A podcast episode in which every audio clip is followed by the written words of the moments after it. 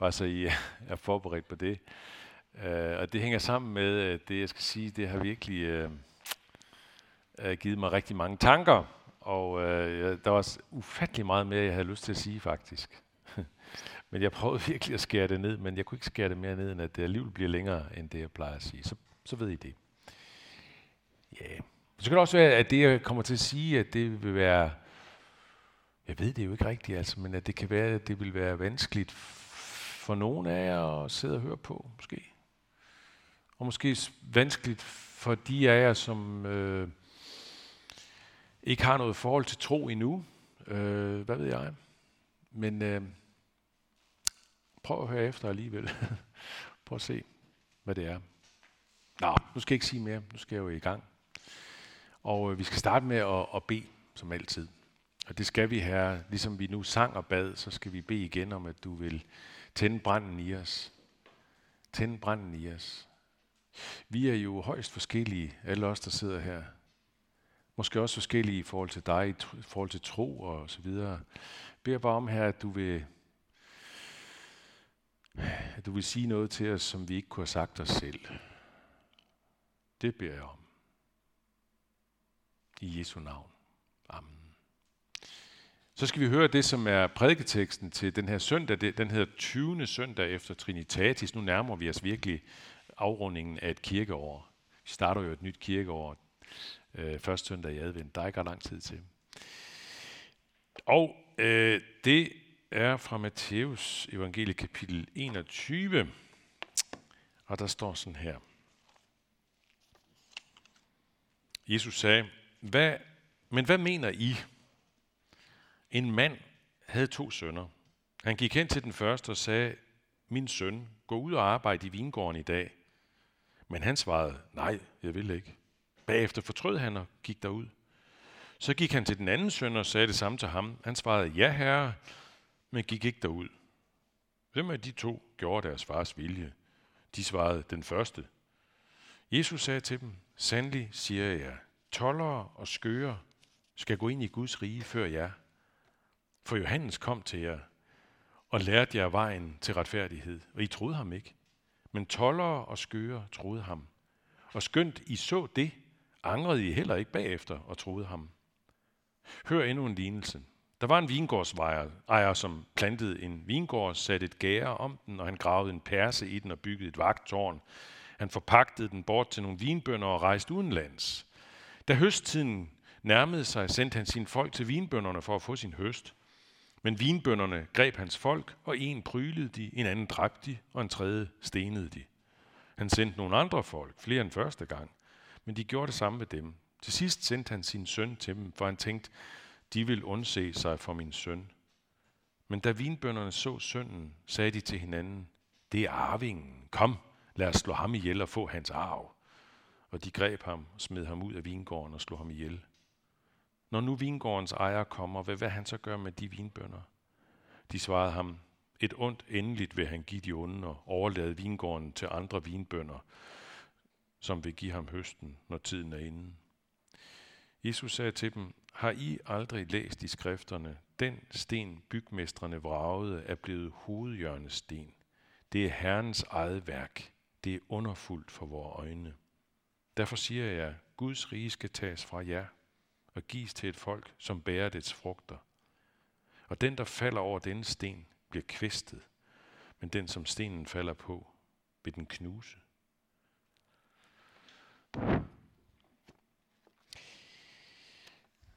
Som I nok godt ved, så er Aarhus Bykirke, øh, det er, øh, der står altså på en mærkelig skammel her, der står vipper. Nå, så hvis jeg falder ned, så er det altså bare derfor.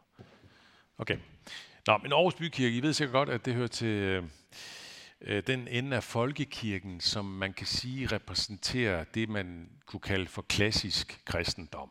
Eller det, som jeg normalt foretrækker at kalde for normal kristendom.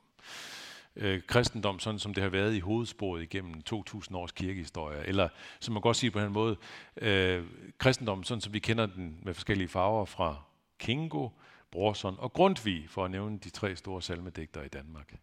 Kingo, Brorson og Grundtvig. Altså normal kristendom. Men netop fordi vi i Aarhus Bykirke er den kirke, og har den profil og den tydelighed, så har vi to store udfordringer i forhold til dagens danske befolkning. Og den ene udfordring, den går ud på, at vi meget let kommer til, næsten uundgåeligt kommer til at fremstå som dem, Jesus taler meget skarpt til i den her tekst, vi lige har hørt. Altså de åndeligt seriøse, bibelstærke ledere i datidens jødiske samfund. Hvem var det? Ja, det var, og det kan man så læse lige nogle vers for inden, og lige lidt efter kommer det nemlig frem, det var ypperste præster og folkets ældste og farisæerne. Det var dem, han talte til her.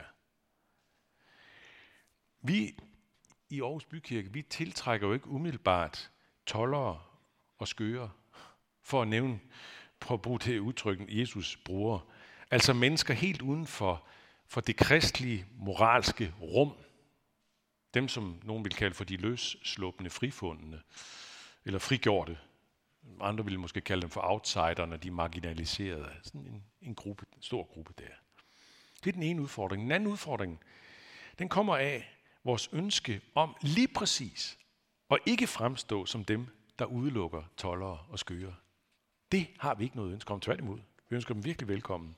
Udfordringen er så, udfordringen er så, at vi fristes til at flyve under radarhøjde med vores egentlig uundgåelige, tydelige, kristne virkelighedsforståelse. Alt inklusive, det vil sige også inklusive kristen etik, for eksempel. Flyve under radarhøjde med det i. Jesus taler meget stærkt til os i dag i forhold til begge de her to udfordringer.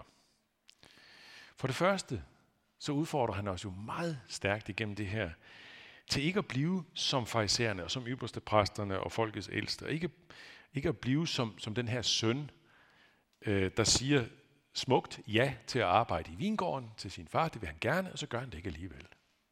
Det er sjovt med den her lille lignelse, han fortæller om de her to sønner, den ene, der siger ja og, og ikke gør det, og den anden, siger nej og gør det alligevel.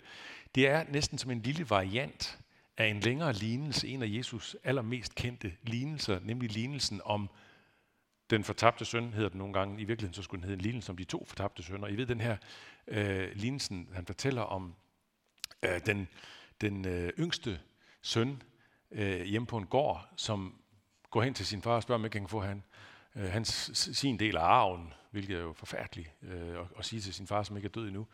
Og det får han lov til, og han tager afsted, og så øsler han det hele ud og lever et fuldstændig vildt og løsluppent liv.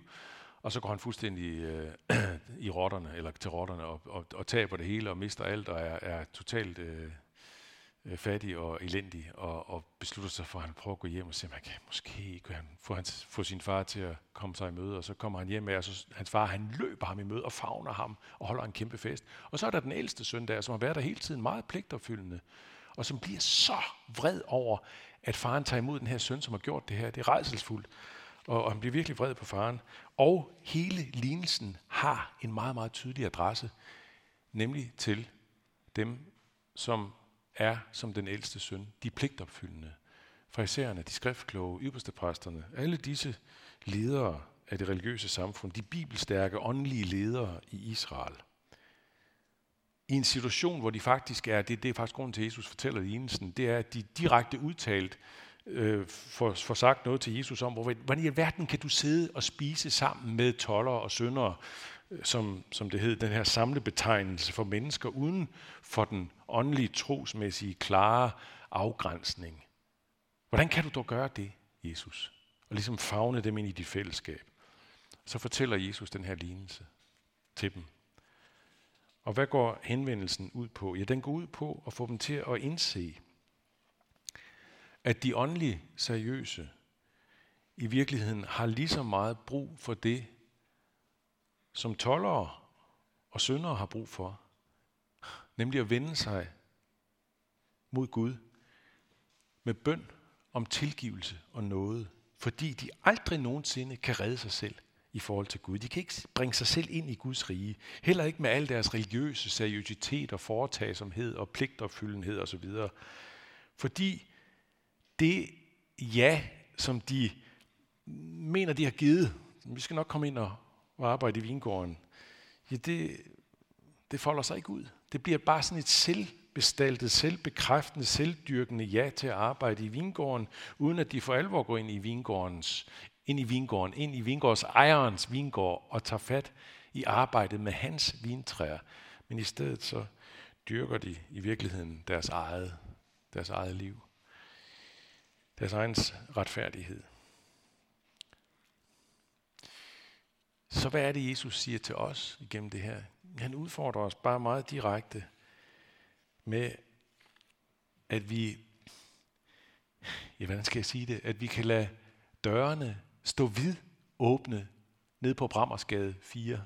Måske ikke fysisk, det, der, er nogle, der kan være lidt problemer der. Men i overført betydning, at vi lader dørene stå vid åbne ind til vores kirke. Og det vil virkelig også sige, ikke bare ind her i Brammersgade 4, men egentlig overalt, hvor vi er, hvor vi befinder os hver for sig. De gader eller opgang, eller hvor vi bor henne. At vi, at vi lader det stå vid åbent. At folk, at vi i vores relationer til mennesker, lader mennesker mærke en ting meget ligefremt. Sådan som vi kan det hver for sig, så forskellige som vi er, det vil jeg gerne understrege, men alligevel, at vi lader dem mærke, at når muligheden er der, at vi er så dybt afhængige af Jesus. Han har befriet os for afhængigheden af os selv. Han har befriet os for afhængigheden af vores egen præstation. Vores afhængighed af ham, som jo i virkeligheden er vingårdsejerens søn i den her nummer to lignelse, Jesus fortæller.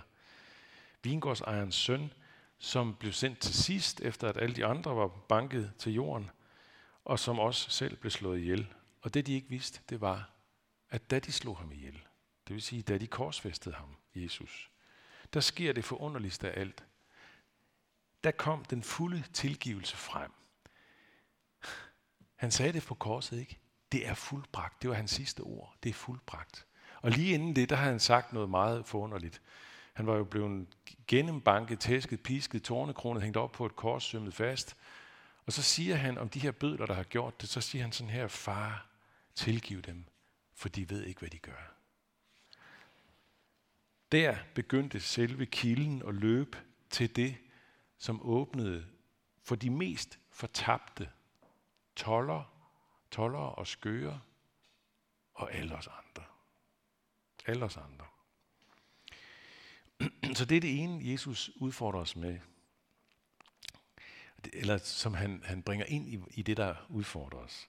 Og det andet, han taler meget stærkt til os om, det handler om, at vi lige netop, fordi vi mægtig gerne vil åbne kirkedøren på vid gab for tollere og skøre, ja, så fristes vi stærkt til at lægge os i kølvandet af tidens humanisme, som smager er et markant opgør med fariseismen, med den her moralsk religiøse selvdyrkelse, selvretfærdighed, når den igen og igen giver plads til, at enhver kan vælge sin egen livsvej, så længe det ikke skader andre.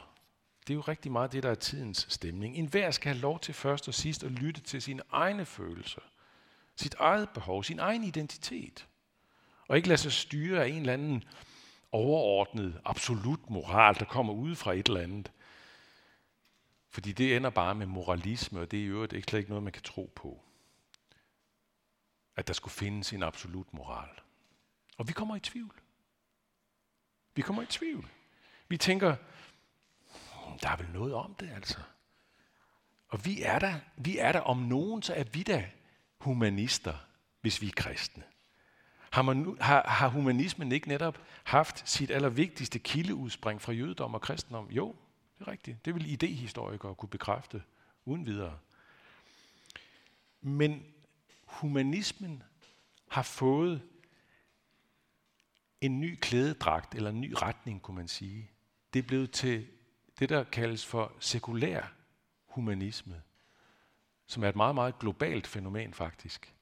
Sekulær humanisme, hvad er det for noget, sekulær humanisme? Ja, det er den humanisme, som nu skubber Gud og alt det religiøse ud ud. Og mennesket indtager på en måde Guds plads i det der, sådan at mennesket helt og holdent afgør, hvilke værdier, hvilken etik, der skal være bestemmende. Vi er ikke længere underlagt noget absolut. Vi er ikke underlagt noget uden for os. Nej, sandheden er relativ, Sandheden er subjektiv. Og så står vi der som kristne. Og vi stadigvæk kan helt oprigtigt kunne fremstå som humanister. Det er så naturligt og oplagt, at det, det må vi da kunne. Men vi, kan vi så overhovedet, kan vi overhovedet, øh, hvis, det, hvis vi skal fastholde samtidig den etiske, værdimæssige sandhed som noget, der kommer udefra, noget, der kommer ovenfra, kan vi så godt fastholde stadigvæk, at vi er humanister? Kan vi godt fastholde det, når det jo faktisk betyder, at det også nogle gange vil modsige både vores og alle andre menneskers sådan meget umiddelbare individuelle lyst og trang? Kan vi så, ja, kan vi så fremstå som humanister? Og der står vi altså i et meget svært vadested som kristne. Fordi vi så gerne vil sende det allertydeligste signal om, at netop tollere og skøre skal være mere velkommen hos os end, end, ja, end alle andre steder i samfundet. Tollere og skøre. Hvad snakker vi om? Homoseksuelle, transkønnede, prostituerede, narkomaner, alkoholikere. Og nu laver jeg så en fællesliste, som overhovedet ikke er en fællesliste. Fuldstændig misvisende, men pointen med den liste, og jeg kunne putte mange flere ind på den liste, pointen er, at den ville netop kunne skrives, den liste ville kunne skrives af folk uden for kirken, uden for troen. Fordi de ville anse netop disse for at være det, eller dem, som kirken, sådan en kirke som vores, ikke rigtig kan finde ud af at rumme. Og så står vi der i det vadested, ikke? Og vi fristes uundgåeligt, som jeg nævnte det før, vi fristes uundgåeligt til at flyve rigtig meget under radarhøjde med vores kristne værditænkning og moral, fordi vi selvfølgelig ikke ønsker at fremstå som inhumane, umenneskelige. Og er det ikke også, og den tanke kan også komme til os sige forlængelse af det, er det ikke også først og sidst nåden, det hele kommer an på? Altså nåden. Ikke hvilket liv vi lever. Altså det, det er måske ikke helt ligegyldigt, men det vigtigste er vel simpelthen, at vi holder os til Jesus. Så må det være, som det er med vores liv, ikke? Som netop tollerne og skørerne og sønderne gjorde det, og som de religiøse ledere reagerede med så meget vrede over. At holde sig til Jesus. Ja, det er ikke let. Det er det ikke. Men hvad er det, Jesus siger til os her i dag igennem dagens evangelium? Han siger, at tollere og syndere, tollere og skøre gik ind i vingården og gjorde deres fars vilje. Og så uddyber han det lige efter, når han siger det sådan her til Farisererne og de skriftkloge og ypperste præsterne. Tollere og skøger skal gå ind i Guds rige før jer, for Johannes kom til jer og lærte jer vejen til retfærdighed. Og I troede ham ikke, men tollere og skøger troede ham. Hvem er den her Johannes, han snakker om? Ja, det er Johannes døberen, som han hed. Ham, der på en måde var sådan et, en, en forskikkelse før Jesus. Hvad var det, de lærte af Johannes døberen? Ja, det kan vi for eksempel læse meget øh, interessant om i Lukas evangeliet. Prøv at se øh, op på væggen. Lukas evangeliet kapitel 3 hvor der står sådan her, han, og det er så Johannes døberen, han kom så til egnen omkring Jordan, og overalt prædikede han omvendelsesdåb til søndernes forladelse. Og så kommer det lidt længere hen. Til de skarer, der kom ud for at blive døbt af ham, sagde han, og han var der altså ikke bange af sig. Øjleyngel, hvem har bildt jer ind, at I kan flygte fra den kommende vrede? Så bær det de frugter, som omvendelsen kræver. Skarerne spurgte ham, hvad skal vi da gøre? Han svarede, den, der har to kjortler, skal dele med den, der ingen har, og den, der har mad, skal gøre lige så. Der kom også nogle tollere for at blive døbt, og de sagde til ham, Mester, hvad skal vi gøre? Han svarede dem, opkræv ikke mere end det, der er foreskrevet jer. Ja. Også nogle soldater spurgte, hvad skal vi så gøre? Og til dem sagde han, ikke mishandle eller udplyndre nogen, men lad jer nøje med jeres løn. Kan I se, hvad der er i spil her? Vejen til retfærdighed handlede om syndernes forladelse. En dåb til syndernes forladelse. Det var udgangspunktet. Om nåden. Og så om det liv, der uundgåeligt vokser ud af nåden. Og her, der gør jo hans døber, det, der, der konkretiserer han det med gavmildhed. Gavmildhed. Del dine goder med andre, som har brug for det. Og ikke som før i dit tollerliv for eksempel, hvor du opkrævede mere end det, der, der egentlig var foreskrevet. Nej, stop med det. Eller som soldat, hvor du mishandlede og udplyndrede for at skaffe noget til dig selv. Lad være med det. Nøjes med din løn, siger han. Kan I se, hvad det er for noget? Det svarer fuldstændig til, da nogle skriftkloge fra isærne kom til Jesus med en kvinde, som de havde grebet på færds gerning i utroskab mod hendes mand. Og, og så, så kommer de hen til Jesus med hende, og så siger de, hvad, skal hun ikke stenes ifølge Moseloven? Og så kigger Jesus på dem, så siger han, jamen, den af jer, der er uden synd, kan jo begynder at kaste sten på hende. Og så står de og tænker lidt, og så en efter en, så går de. Og så kigger Jesus på hende, så siger han, er der ikke nogen, der har fordømt dig? Nej, siger hun så. Så siger han sådan her, heller ikke jeg fordømmer dig. Gå og synd fra nu af ikke mere. Heller ikke jeg fordømmer dig. Nåden, syndernes forladelse, men ikke dermed syndernes tilladelse. Nej, gå og synd fra nu af ikke mere. Vi har ikke fattet noget, hvis vi tror, at troens kerne, nåden og noget kristendommen, overhovedet ikke er forbundet med gavmildhed, med næstekærlighed eller med lydighed mod Guds bud. Hvad var det, Paulus han sagde i det brev? Han skrev med en enorm skarp tone, det er hans skarpeste tone på en måde. Uh, han skrev det til menigheden, altså Galaterbrevet hedder det. Galaterbrevet. Og der skriver han et meget stærkt brev imod en gruppe kristne, som tydeligvis er begyndt at lande igen i det der farisæiske. Det er der, hvor, hvor man skulle ligesom være meget, øh, have et stærkt fokus på overholdelsen af bestemte regler og love, og man skulle sørge for at fastholde de gamle, og blandt det her med at blive omskåret som barn. Drengen skulle omskæres og alt det. Det, det, det burde man stadigvæk gøre, hvis man skulle være en ordentlig kristen. Ikke?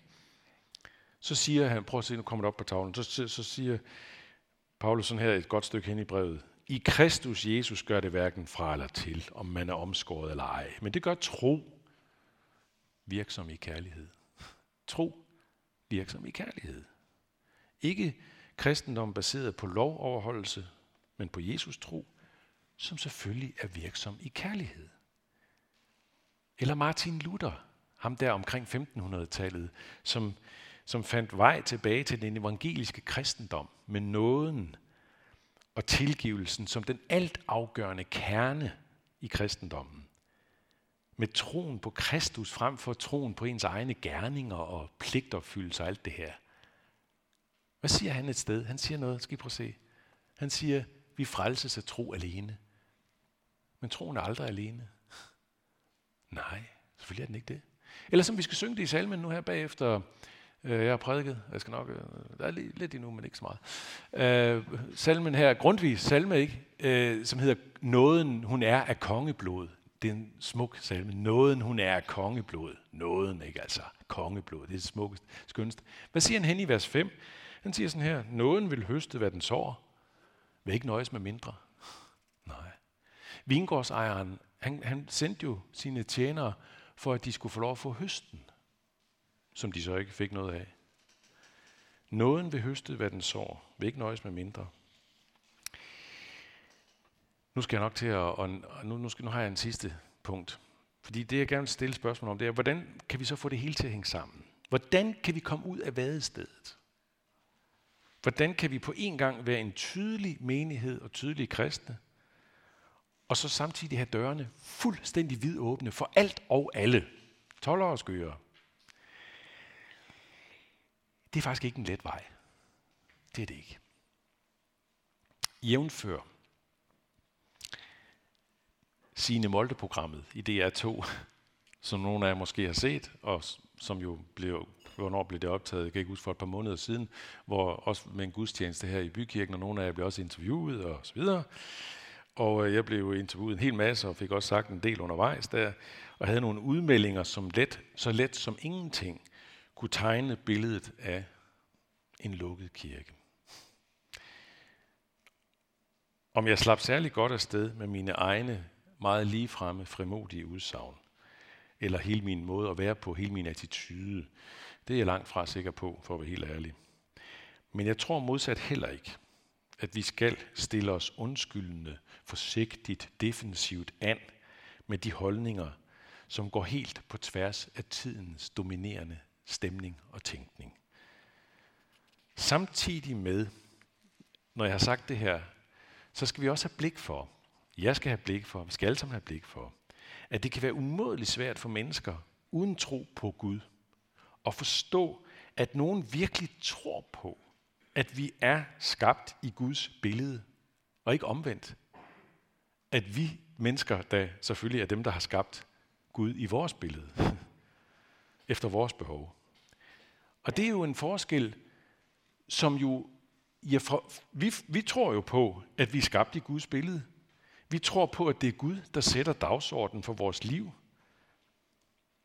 Men hvor kan det være svært for mennesker, der ikke tror på det, at forstå sådan nogen som os, at der er en dagsorden, der er givet os på forhånd. Der er en virkelighed, der er givet os på forhånd. Det skal vi også have blik for. Det kan være enormt svært at forstå.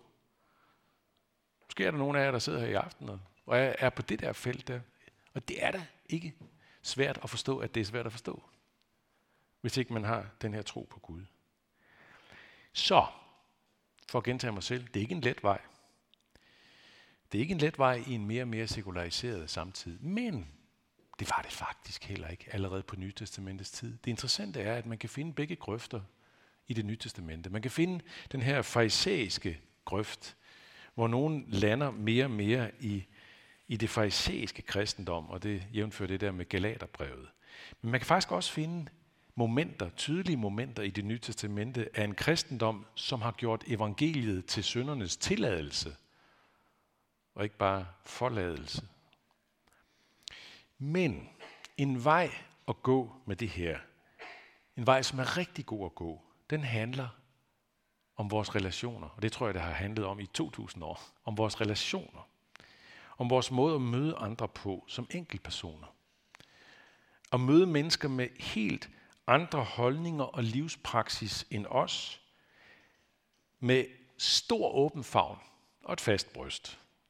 Med på en gang stor, varm kærlighed og forståelse og medleven i deres nuværende liv – med gavmildhed og hjælpsomhed og tålmodighed. Og så samtidig, når anledningen byder sig, med en ærlig, åben, ligefrem tale om, hvad det indebærer, hvis man vælger Jesus vejen, hvis man vælger vejen til retfærdighed. Og tør, tør sige, hvad det også rummer, når, når der kommer en anledning til det.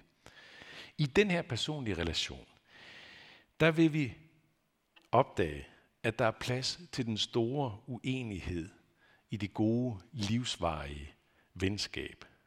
Og vi vil opdage nogle gange, at den, der står på en helt anden side end den kristne tro, langsomt kan få øjne for troens vidunderlige lys og horisont. Når bare vi tør at være i den der relation med både kærlighed og ærlighed. Og lad mig bare give et eksempel. Jeg beklager lidt øh, et eget eksempel. Jeg vil egentlig ønske, lige men det var lige det, der kom. Og det kan være, jeg har fortalt det før, det kan jeg faktisk ikke huske. Men for mange, mange år siden, så blev jeg gode venner med en i civilforsvaret.